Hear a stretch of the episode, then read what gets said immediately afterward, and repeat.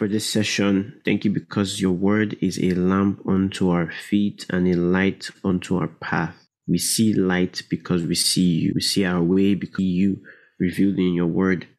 We pray, O Lord, together right now that as we study, our hearts are enlightened.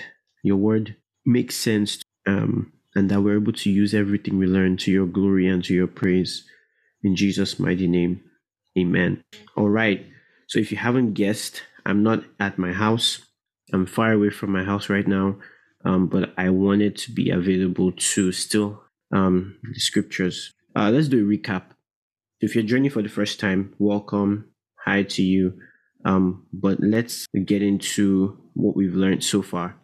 I, I'll try and do a very brief summary of everything and then walk us to where we are right now. The very big picture here is Paul was writing a letter to the church in Rome, to Romans, and basically to um, to give them an idea of what the gospel is and what it's not.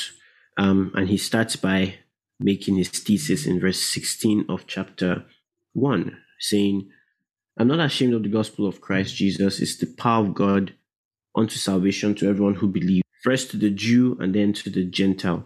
And I've talked about the distinction between the Jews and the, um, the Jews had the law already, they had the law of Moses. They grew up with the oracles of God, prophets. They had all these special people given to them. They were the ones through whom the Messiah was to come and who did come through them, right? So that's the Jews. The Gentiles are everyone outside of the covenant of God, people who God didn't really, in a sense, care about at the time.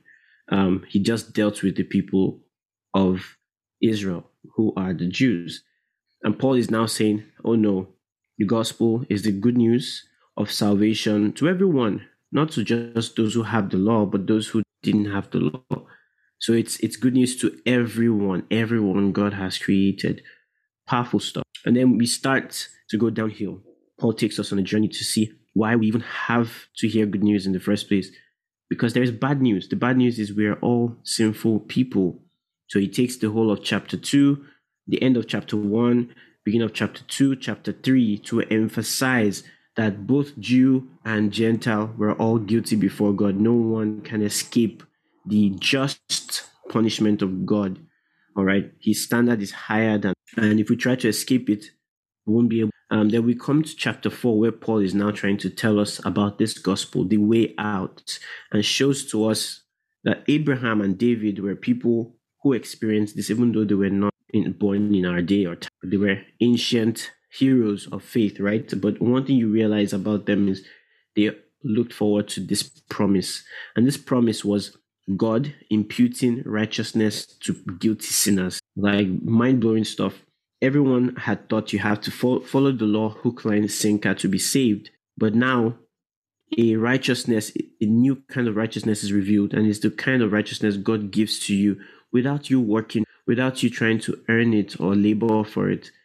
Like it's something that someone else might have been working their whole lives for. Just like Paul himself, he followed the land sinker. He he kept it. He said it was a Pharisee of Pharisee. But when the gospel of Jesus Christ came to him, when he understood that God imputes righteousness to those who put their faith and their trust in what Jesus did on the cross, it changed his entire life. And it should change our, our lives. A lot of people today still think God relates with us based on our performance.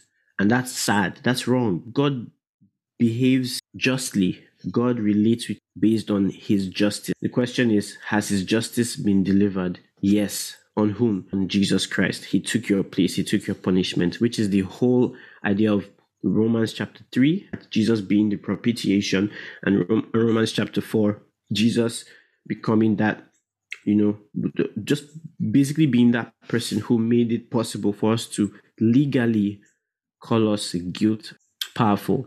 So we can have eternal life, not because we are living very perfect lives every day, but because we are putting our trust in the one who lived a perfect life. That's the gospel of Jesus. And so he comes to chapter 5 and tells us even more beautiful stuff that we have peace with God. We have access to the throne of God, unlike people who lived before us, who lived under the law. We are not, no longer under the law, so we have access to God the Father Himself. and he's no longer angry with us, and that the trials we go through actually help us get better. It doesn't work against us, it works for us. And then we get to see how that happens. It's because, first of all, we all fell, we all sinned. And how did that happen to everyone? Well, it was our forefather, Adam. Adam ate the forbidden fruits, like we all know. And we all have to share in his disobedience. Because of one man's disobedience, Romans 5 says, we're all made sinners. But in contrast to that, Jesus now obeys God. So Jesus' obedience as a man, the second Adam, replaces all that the first Adam has done. So if you put your faith in that second Adam, you become the righteousness of God in him. So that's the story. Romans 5 tells us sin came into through, through one man, grace and truth and righteousness and abundance of the abundance of righteous um hmm, there's a way the bible actually says it's much more abundance of grace and the gift of righteousness came through one man jesus christ. So there begs the question so if we don't have to worry about this sin problem anymore since christ has made us righteous by all we need to do is believe in what jesus did we don't have to keep all the rules and regulations necessarily to be saved. All we need to do is trust in what jesus has done. Then someone might ask can't we just keep living in sin so that grace will abound? And that's why the question in Romans 6 appears. What shall we say then? Shall we continue in sin that grace may abound? And Paul is like, hey, hold up a second. We are dead to sin. So he takes the whole of chapter 6 to explain what it means for us to be dead. And I've taken time to explain this before. There's a spiritual operation called baptism. And we're not talking about baptism in water, which is the common idea. But there's a biblical doctrine called baptism. It means to be immersed, to be dipped into. But more specifically, it's the supernatural means through which everything Jesus has, we become beneficiaries of. Because by birth, we belong to Adam. Think about by birth, we belong to Adam. The punishment Adam deserved, we are receiving it. We all die, right? So the destiny of the normal natural is to die. But then there's another man who defeats death Jesus Christ. He comes, walks the earth, lives a perfect life. Now he has to die because he has to take the punishment of human being. All right. And he himself is a man. But then he is resurrected to prove that death has been defeated. So this second man comes back to, and so that whole thing alone just distinguishes him from every other man that's ever lived. So the question is, how do we become part of that kind of man and not the old man, which is Adam? Well, that's the whole idea of being born again, right? So you were born of Adam, but now you have to be born a second time, meaning you need to experience a new kind of life. In, in other words, you have to die and be born again, which is the picture that we see in baptism. So, baptism you know, if you see someone who is baptized in water, it's kind of symbolic. You put the person inside water, it's like they're going to drown, and then you bring them up, and all of a sudden they have a new life. Everything is bright, everything is new. You know, they are cleansed in a sense. And that's what basically happens in the spirit. When you put your faith in Jesus Christ, you die to sin, just like Jesus died to sin and was raised up to life, just like you will be raised up to life as well. So that's something Paul is trying to emphasize. We cannot go on sinning because we are dead to sin. Sin is no sin no longer has dominion over us. We are not slaves to sin. So those are the two key points he's going to bring up in Romans 6. First point is we can we don't need to keep living in sin because we're no longer slaves to sin.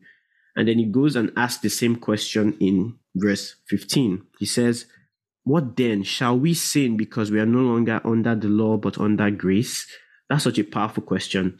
It's like, because you're not under the law and the law is not going to be held against you, um, what's going to happen? Should we just keep on sinning? And he says, no. Like, basically, Paul is saying that is just very stupid because you become a slave or a servant to whoever you obey, whether it's sin or righteousness. So, in the past, when you were not saved, when you did not believe in Jesus. You were a slave to sin. You did not, there was no, um, like your natural pr- predilection was to sin. It was natural. In fact, you got good at it. You got better at lying. You got better at cheating and deceiving people. That that was your niche, right? But when you get saved, if you truly receive a new life in Christ, if you experience that supernatural baptism, which happens when you put your faith in Jesus, then you have new desires. Not immediately, you don't just stop sinning altogether, but you start to have new desires that are Godward. Like, how can I please you? I don't just want to live anyhow. I don't just want to fornicate. I just don't want to, you know, break all the rules. I don't want to st- steal anymore. That's the Christian life. It's like, I don't want to do those things anymore. It's not God forcing you to follow a set of rules. You're now living faith and not by the law. You're now living by the spirit and not by the letter. That's God's design. So Paul says, whoever you yield yourself servants to obey, you become servant thing, whether it's sin or righteousness. So just he's basically saying, shall we continue in sin that grace may abound? That means, shall we continue to live in habitual sin? He says, no, you are dead to it. So habitual sinning is not something that should have a hold over you. Sin has no dominion over you. All right. But then the second question is phrased differently. It's shall we sin because we are not under law but under grace? This one is talking about not habitual sinning, the idea of actually committing acts of sin, like random daily acts of sin. So it's not talking about the habitual practice, but now, like, are we slaves actions of sin as well? He says no. He says this is your responsibility. If you yield yourself servants um, to sin, then you become servants to sin. If you yield yourselves to be servants to righteousness, then you become servants to righteousness. That's Paul's theology here. That you have a choice now as a Christian to say no to sin. In fact, Titus tells us, Titus 2 from 11 to 14, he says, The grace of God has appeared to all men, right? That brings salvation to all men. It has appeared. He says it teaches us to deny ungodliness and worldly love and that we should live sober lives in this present world. So there is a calling from and a calling into. So God calls you out of sin and calls you into a life of righteousness. Now, there is no such thing right now in on this earth as sinless perfection. That's something we're going to experience in our new glorified bodies. Amen.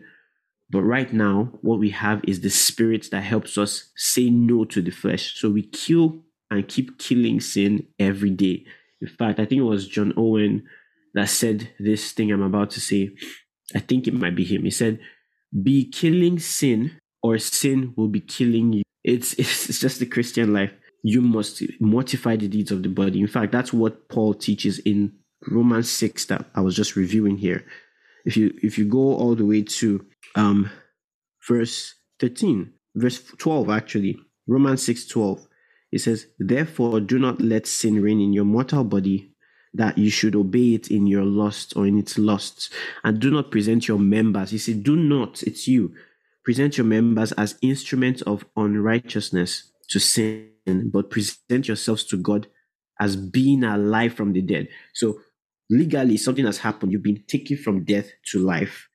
But as a result, now you have a responsibility to present your members as instruments of righteousness. And you have to present yourself as being alive, made alive from the dead, which is your spiritual reality. All right.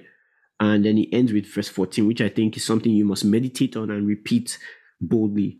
For sin shall not have dominion over you. You're on you're not under the law. The law is where dominion of sin abounds, but you're under grace, where sin should be easily defeated. Very key. So it ends with verse 23 The wages of sin is death, but the gift of God is eternal life. Ladies and gentlemen, eternal life is God's idea. God, if you've put your faith in Jesus Christ, you can have assurance that you're not going to perdition or to hell. You're going to heaven. Why? Based on your actions? No. Based on did. It's so important that we get that right. And then we move to chapter 7, but I want to give you, you know, just a short break to pause and think, and then we'll continue. The, what I want you to think on is what has changed in your heart or in your mind concerning sin and righteousness. Some of you may have had the wrong ideas before, thinking that um, you know your righteousness is based on what you are able to do rather than what God has done. That's something you have to renew your mind. And then maybe you thought sin was indefeat, undefeatable and indestructible in your life. Well, we see the word correcting us now that we're dead to sin. So something to meditate on. So let me give you some time to meditate on that. Um, and then we'll go ahead to chapter 7. Yeah. So, but I don't understand what's going on. The honest. I learned that, or you re-emphasize what I righteousness and sin that it's possible to live in. So I really appreciate it is. You just have to acknowledge it, um, emphasize on it by putting down the flesh and saying what God said over. Even if you're still experiencing, does not mean it's not your reality that you're dead to sin. It's just what it's still your reality that you're dead to sin. So you just need to. That's what I learned. You just need to remind yourself and live above the flesh by okay. staying in the world or something. Just should I get my gist? All right. So hope you had a good time. Just pausing to think about that as we jump into Romans 7. Now, Romans 7 is very exciting. Um, I'm always very excited when I start going to this other side of the book of Romans. In fact, we've, what we've done so far has just been child's play, child's play, and very foundational to everything else we're going to be learning together. So we built that foundation. We, we know who we were, what we've done, the punishment we deserve, what God did instead, and what we've been called to be and to do in a sense.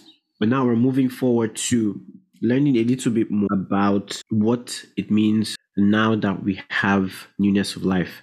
And Paul is about to explain that even in more detail, more specific um, giving us examples from the law, giving us examples from observation and everything. So we're going to pay attention um, and learn something powerful here. So Romans 7 starts very boldly with an example from what the Jewish person should understand. It's a story or it's a concept in the law that the Jew would understand. And Paul is about to use that to explain um, w- what God did in separating us from our sin in the person of Jesus Christ. So let's read it together. Romans chapter 7 from verse 1. He says, Or do you not know, brethren, for I speak to those who know the law, that law has dominion over a man as long as he lives? That's the question. Now, the, the, the Greek word here is nomos. The, the Greek word for the word law is nomos. Now, in some cases, you see the law, which is specific to a kind of law. So it could be the law um, of Moses, it could be the, the law, the principle of something, right? But now here we just see the word nomos without the um, article, the. That tells us something. When it says that law has dominion over as he lives, he's talking about principle it could be the law, but this is uh, the law. It could be sometimes could refer to specific laws, but here is referring to law generally, like principle. Principles will operate as long as a man is alive. So he's trying to teach us something about how things should how things work. And so the example he gives is for a woman who has a husband, verse 2, is bound by the law to her. Um, she's bound to the law by the law to her husband as long as he lives. But if the husband dies, she is released from the law of her husband. Pay attention to this. This is very important. Verse 3. So then, if while her husband lives, she marries another man, she will be called an adulteress. But if her husband dies, she's free from that law. So she's no, ad- even though she has married another man. Wow. This is powerful stuff. So the concept is when a man is married to a woman, if the woman goes to another man while she is still married to this man who is alive, she's an adulteress. But if this man dies and then she marries again, she's no longer an adulteress, even though she's marrying another. That is Paul's way of describing what happened to us. This is deep. Look at how Paul goes ahead to explain what he just described. He says, Therefore, my brethren, you also have become dead to the law through the body of Christ. So he's saying just the same way the law does not is not binding on a dead man, right? To be so the woman is to marry another person because the man is dead. and that law doesn't bind that woman to that man permanently if he's dead, that's the same way we are dead. So he says, we are dead to the law through the body of Christ so that we can be married to another. So, in a sense, we have died to, so that marriage to another husband is possible. And in this case, what is the other husband?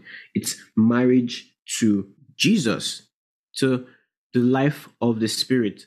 You know, um, that song, I am married to Jesus, Satan, leave me alone, could not be farther from, um, I mean, closer to the truth. I, it's, it's really, really accurate if you understand the context of, um, so he says that you may be married to another, to him who was raised from the dead, that we should bear fruit to God. Now, listen, you are married to Jesus for the purpose of bearing fruit.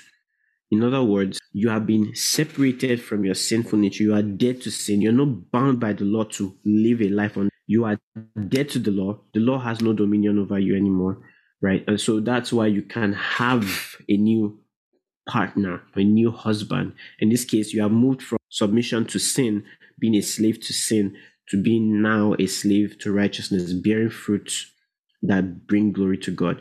It's so, so beautiful. And then look at verse. But when we were in the flesh, the sinful passions, comparison, we were once in the flesh, we are no longer in the flesh. So a Christian should not say, you know, I'm in the, I'm, I'm, I'm in the flesh, or, you know, a lot of Christians say a lot of things that are just so not true. I know on one hand, we want to exalt our humanity and say, you know, we're not better than others. And I, and I understand what that means. You know, people want to just be able to say, I'm just like you, we're the same.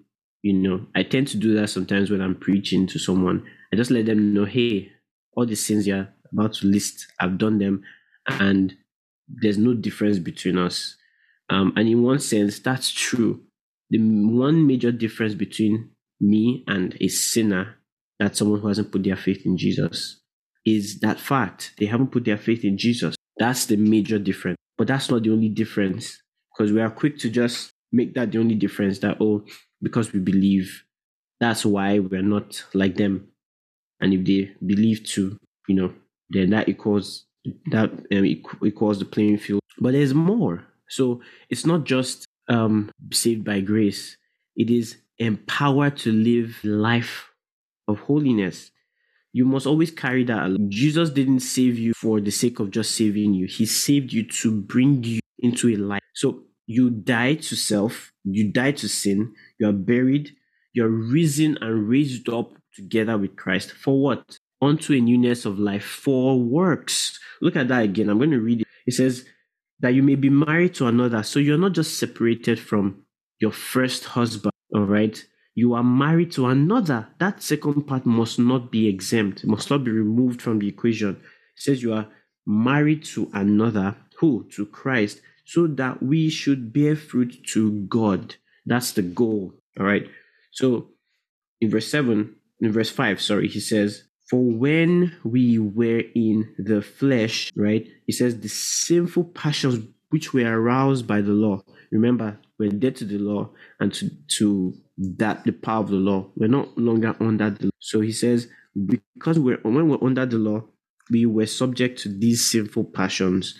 They were working our members, they were causing us to bear fruit to death.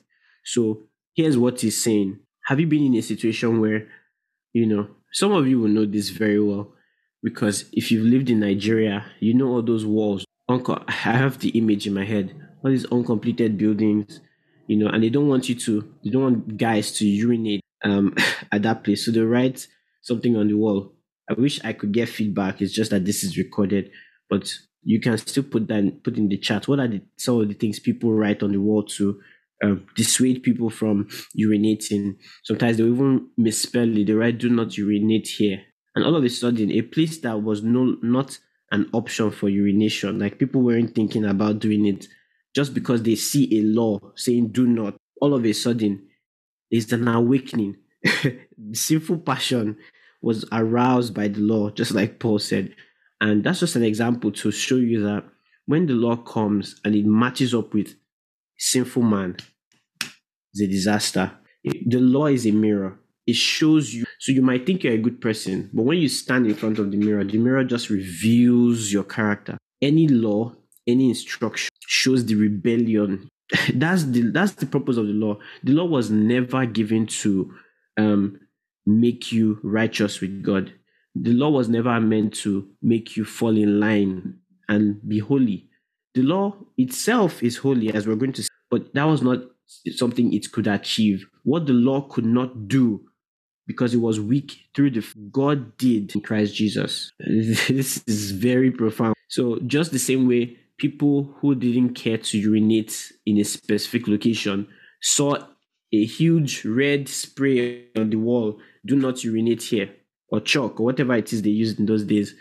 I don't remember what it, you know, they would go there and they would urinate, and it's like, why? And you know, guess what? How do you stop that from happening? Take off that law, remove it from there. And over time, people will not see a need to do that.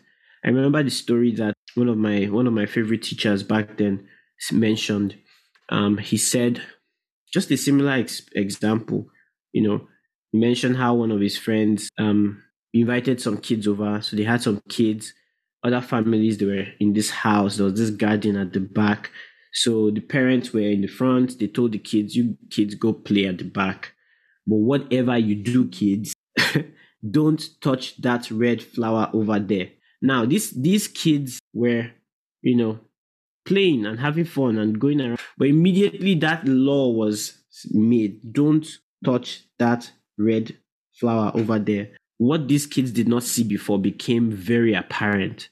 They saw it, and all of a sudden, something within them made them like the whole purpose of them playing at the back was to finally get to touch it, to see who would touch it. And the conversation was always around. Mom said, don't touch it.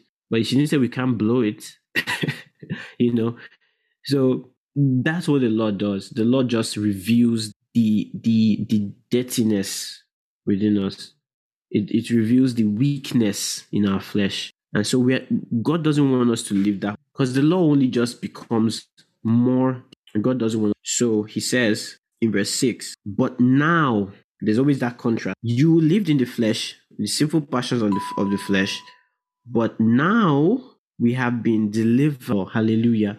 We've been delivered from the law. Like, I don't know, but maybe you, you don't you've not heard the groups in the Christian faith today. There are so many people who are so adamant that the law is still for the believer today for the sake of righteousness. And I don't know what Bible they're reading because these are not loose or careless statements by the Apostle Paul. Paul is saying, We have been delivered from the law.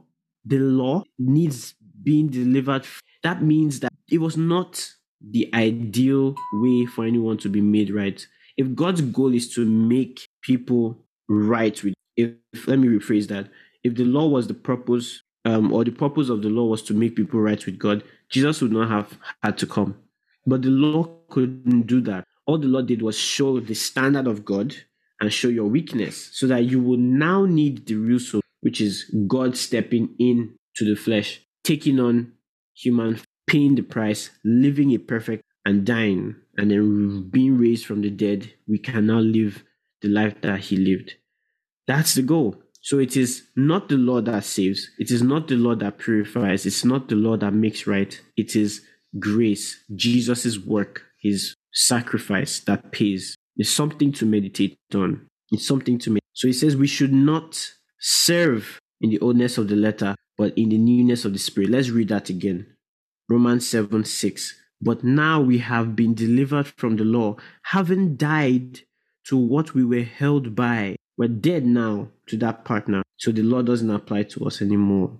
So that we should serve in the newness of the spirit and not in the oldness of the letter. So we see two things. The law is an old method. God did give the law. Don't, don't make any mistake here, but the purpose of the law is so. What was it giving? That's what should always be on your mind. It's not about is the law a good thing? Because that will never be an issue. It came from God, and everything that comes from God directly is good.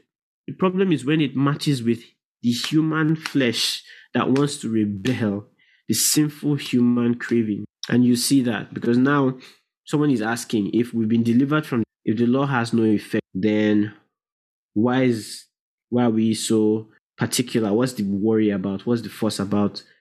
Why, you know, should we even have or even more so, the question could be, is the law a bad thing? Which is what Paul begins to break down here. So verse 7, Romans 7 7. What shall we say then? Is the law sin? Certainly not. On the contrary, I would not have known sin except through the law. Ah, so Paul is saying sin is a bad the law is not a bad thing. The law is not sin, but the law shows me what sin is. So I can understand what sin is when I see the law. That's that's the idea. It's like I'm trying to find the best example, but I think it's it's very clear. I see what sin and truly is through the lens of without the law, I can't really truly see what sin is. But I know sin is a bad thing. And God hates sin. He hates it so much that he had to do something about it. Does that make sense? I hope it does. So he says, Certainly not. On the contrary, I would not have known sin except through the law. For I would not have known covetousness unless the law had said, You shall not covet. But sin, this is the this is what's going on here. Sin taking opportunity by the commandment. So sin is using the law to its to its advantage. And he says, taking opportunity by the commandment produced in me all manner of evil desire. For apart from the law, sin was dead, just like I just said, right? I was alive once without the law, but when the commandment came, sin revived and I died. So Paul is just about to go into this whole conversation, which we will talk about more next week. Um, but it's something to really think about. Paul is describing helplessness of a man who thinks that he can, through the law, become right with. Paul is saying that it's, it's, it's inconceivable, it's impossible. The law does not save. The law only shows you your weakness. So if, if you see, do not covet, do not steal, do not um, lie, you know, do not bear false. All these commandments where you're not supposed to do something. The, the Bible says the strength of sin is the law. First Corinthians 15. What the law does is it just strengthens sin in you. And so you have a responsibility to not live under the law. So, in other words, don't don't live your life based on the dictates and instructions and rules and regulations of the law, rather by the spirit, which is what Paul was saying, by the newness of the spirit. What does that look like? The fruit of the spirit is love, joy, peace, patience, kindness, goodness, faithfulness, gentleness, self-control. It says for out of these things or beyond these things, there is no law. There's no law that's not do those things. So God has called us to a newer. Here is how we need to live. If you if you focus on love, if you focus on joy, peace, patience, and not the do not or thou shall not, you tend to live a better, fruitful, more God glorifying, fruit bearing life. Praise the name of Jesus. That's the idea. So Paul rounds up, I mean, in verse 12 to establish again that the problem is not the problem is not with the law the problem is with and we must realize that the righteousness of god it is the fact that god did what he did that we are no longer condemned is because of what jesus did on it that the power of the law is broken and all we have now is a call a a a summons to obey the, the doctrine of righteousness to obey the idea that we can only be saved by what Jesus has done. It's all about accepting what Jesus has to offer, not trying to do it your own way. So let's read the last verses. We'll stop at verse 12 today. I go back to verse 10. It says, And the commandment which was to bring life, I found it to bring death. For sin, taking occasion by the commandment, deceived me, and by it killed me. Therefore, the law is holy. That's such a conclusion and the commandment is holy and just and good. So next week we're going to answer a further question Paul posed, which was in verse 13. Paul was like, So something that is good, how is it producing death? Is it producing death to me? That's even another question we can ask. So I think this is a good place to stop. Um, and I hope it makes sense what Paul was doing here, um, showing us the purpose of the, and um, we're going to see a lot more as we move forward. So let's pray together. Father, thank you for your word. Thank you because it illuminates our hearts. Thank you because the law and its dominion has been broken. Sin shall not have dominion over us because we are no longer under the law, we are under grace. Grace doesn't licentiousness, it doesn't mean weakness. Grace actually means trusting in the ability of God and His Spirit to transform our lives. And Lord, that's what we've chosen, that we've put our faith in you. We will not be ashamed, we will not be disappointed. You will raise us up on the last day because you have raised us up already, right now, by baptism unto your death. We've been brought in to share in you. We give you praise and thank you, Father, for in Jesus' mighty name we pray. Amen.